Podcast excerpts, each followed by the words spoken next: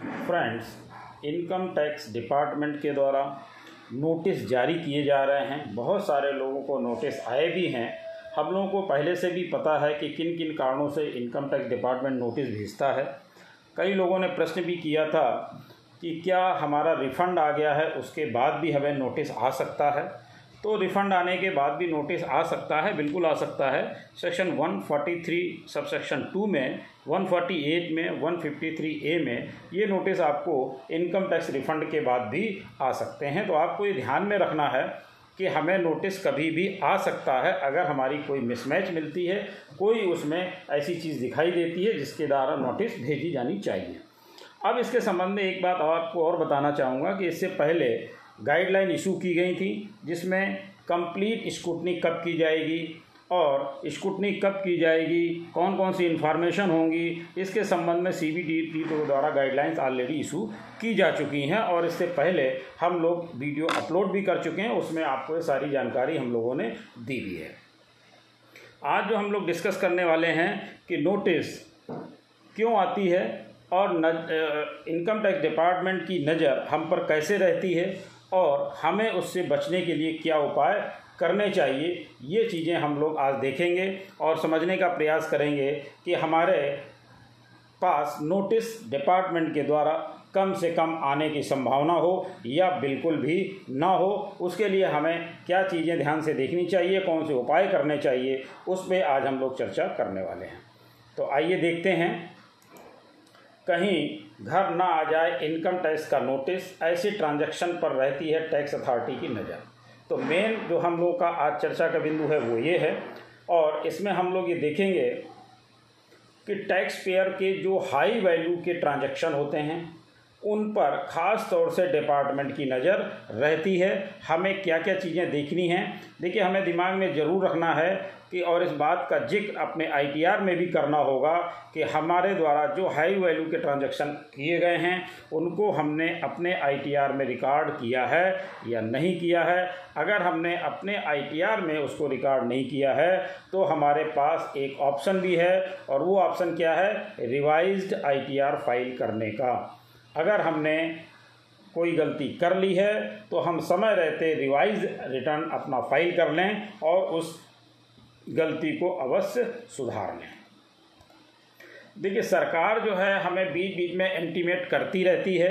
हमारे को इन्फॉर्मेशन उनके द्वारा प्रॉपर दी जाती है, लेकिन कई बार हम लोग भी उन चीज़ों को ओवरलुक कर जाते हैं और फिर हमारे लिए वो परेशानी का सबब बन जाता है। तो आप देखिए कि जैसे कि आपके पास एक फॉर्म ट्वेंटी सिक्स ए है, जिसके ई हिस्से में हाई वैल्यू ट्रांजैक्शन की डिटेल रहती है। हमें उसको चेक करना चाहिए। कई बार हम लोग ओवरलुक करते हैं। तो दूसरी चीज़ क्या है? आईटी डिपार्टमेंट एक खास लिमिट के ऊपर के वैल्यू के ट्रांजैक्शन पर नज़र रखता है। इसमें बैंक डिपॉजिट है प्रॉपर्टी की खरीद है म्यूचुअल फंड है शेयर ट्रेडिंग है, ये सभी हम लोग आगे डिस्कस करने वाले हैं। इसलिए वीडियो में अंत तक रहिएगा, जिससे आपको सारी डिटेल समझ आ सके कि कौन कौन सी चीज़ें आपको इसमें लेनी हैं। देखिए, सबसे पहले हम लोग बैंक डिपॉजिट की बात करेंगे। आपको ये ध्यान में रखना है सेविंग्स और करंट बैंक अकाउंट में किए गए हाई वैल्यू ट्रांजैक्शन पर इनकम टैक्स नज़र रखता है। किस तरह से रखता है? एक वित्तीय वर्ष में अगर आप सेविंग्स बैंक अकाउंट में दस लाख रुपए से ज़्यादा का डिपॉजिट करते हैं, बिल्कुल से बिल्कुल अपने पास नोट करके रख लीजिए कि अगर आप एक वित्तीय वर्ष में दस लाख रुपए से ज़्यादा का डिपॉजिट करते हैं तो आपको इसकी जानकारी आईटीआर में देनी होगी। इसके अलावा करंट अकाउंट में अगर करंट अकाउंट में जमा कर रहे हैं तो ये लिमिट आपकी हो जाती है पचास लाख रुपए तक। यानी अगर सेविंग अकाउंट में जमा कर रहे हैं तो दस लाख रुपए तक, और करंट अकाउंट में जमा कर रहे हैं तो पचास लाख रुपए तक की ये लिमिट रहती है, और ये होती है एक वित्तीय वर्ष के लिए। इसी तरह से बैंकों के जो फिक्स डिपॉजिट हैं, उसके लिए भी रहती है। तो जो बैंकों के फिक्स डिपॉजिट हैं, उसमें आपको देखना है कि बैंक एफ़ अकाउंट में दस लाख रुपए से ज़्यादा का कैश डिपॉजिट अगर आप कर रहे हैं तो ये भी आपको अपने आईटीआर में शो करना है और ये अगर सिंगल या मल्टीपल एफडी अकाउंट में जमा किया गया है, कैश दस लाख रुपए से ज़्यादा होगा तो बैंकों को इसकी जानकारी फॉर्म सिक्सटी वन ए के ज़रिए देनी होगी। यानी अगर आपने फिक्स डिपॉजिट दस लाख रुपए या इससे ज़्यादा की कैश में बनवाई है तो निश्चित मानिए कि बैंक इसकी इन्फॉर्मेशन इनकम टैक्स डिपार्टमेंट को देगा। इसी तरह से ज़मीन या ऐसी ही अचल संपत्ति खरीदने या बेचने पर भी लागू होती है।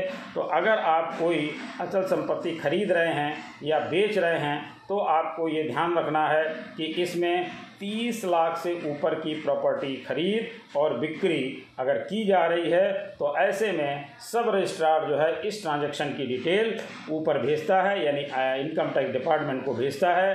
तो आप जब भी अपना आई फ़ाइल करें तो ये ज़रूर ध्यान रखें कि इन चीज़ों को आप अपने आईटीआर में ज़रूर से ज़रूर डिस्क्लोज करें। और इसके अलावा विदेशी करेंसी बेचने पर, यानी अगर आप विदेशी करेंसी बेच रहे हैं, यानी कहीं से ले, है आपके पास और उसको कैश कर रहे हैं, यानी एक वित्तीय वर्ष में विदेशी करेंसी बेचकर दस लाख या इससे ऊपर का अमाउंट कलेक्ट करने पर इसे डिस्क्लोज करना होता है। तो आपको ये भी ध्यान में रखना है कि अगर ऐसा आप कर रहे हैं तो अपने इनकम टैक्स रिटर्न में इसकी सूचना ज़रूर दें, उसको उसमें ज़रूर शामिल करें। इसी के साथ साथ है share mutual fund and bond जैसे एसेट में निवेश अगर आप कर रहे हैं तो वहाँ पर भी आपको ध्यान में रखना है कि अगर आप शेयर म्यूचुअल फंड्स या डिवेंचर में निवेश कर रहे हैं तो आपको एक फाइनेंशियल ईयर में कैश ट्रांजेक्शन की लिमिट दस लाख रुपए से ऊपर नहीं जानी चाहिए। यानी आपको ध्यान रखना है। हालाँकि शेयर और म्यूचुअल फंड में जो ट्रांजैक्शन आप करते हैं, वो दस लाख रुपए से ऊपर करने की बात की जा रही है, लेकिन कैश में ट्रांजैक्शन मूलतः नहीं होते हैं बैंक के माध्यम से ही होते हैं, लेकिन फिर भी ये आपको ध्यान में रखना है। इसके बाद है क्रेडिट कार्ड के बिल की पेमेंट अगर आप क्रेडिट कार्ड यूज़ करते हैं तो वहाँ पर भी आपको ये ध्यान रखना है कि अगर आप एक लाख रुपए से ज़्यादा का पेमेंट कैश करते हैं तो वहाँ पर भी आपको ये ध्यान में रखना है। अगर आपने क्रेडिट कार्ड पेमेंट के बिल का पेमेंट कैश में कर रहे हैं तो ये ट्रांजैक्शन एक लाख रुपए से ज़्यादा का नहीं होना चाहिए। वहीं एक साल में क्रेडिट कार्ड बिल का सेटलमेंट अगर दस लाख रुपए से ऊपर जा रहा है तो इसे भी आईटीआर में डिस्क्लोज करना होगा। तो ये चीज़ें हैं जो आपको ध्यान में रखनी हैं। अगर आप इनको ध्यान में रखते हैं तो आपको इनकम टैक्स डिपार्टमेंट के नोटिस आने की संभावना बहुत कम है। हो सकता है ना भी आए। तो इसलिए इन चीज़ों को आप ज़रूर ध्यान रखें। इसी के साथ आपसे एक छोटी सी रिक्वेस्ट कि अगर आपने अभी तक हमारा चैनल सब्सक्राइब नहीं किया है तो कृपया सब्सक्राइब करें और बेल आइकन अवश्य प्रेस करें, जिससे हमारे अपलोड होने वाले वीडियो आपको जल्दी से जल्दी मिल सकें। और इसके संबंध में जो भी आपके कमेंट हों वो कमेंट बॉक्स में ज़रूर दें। Thank you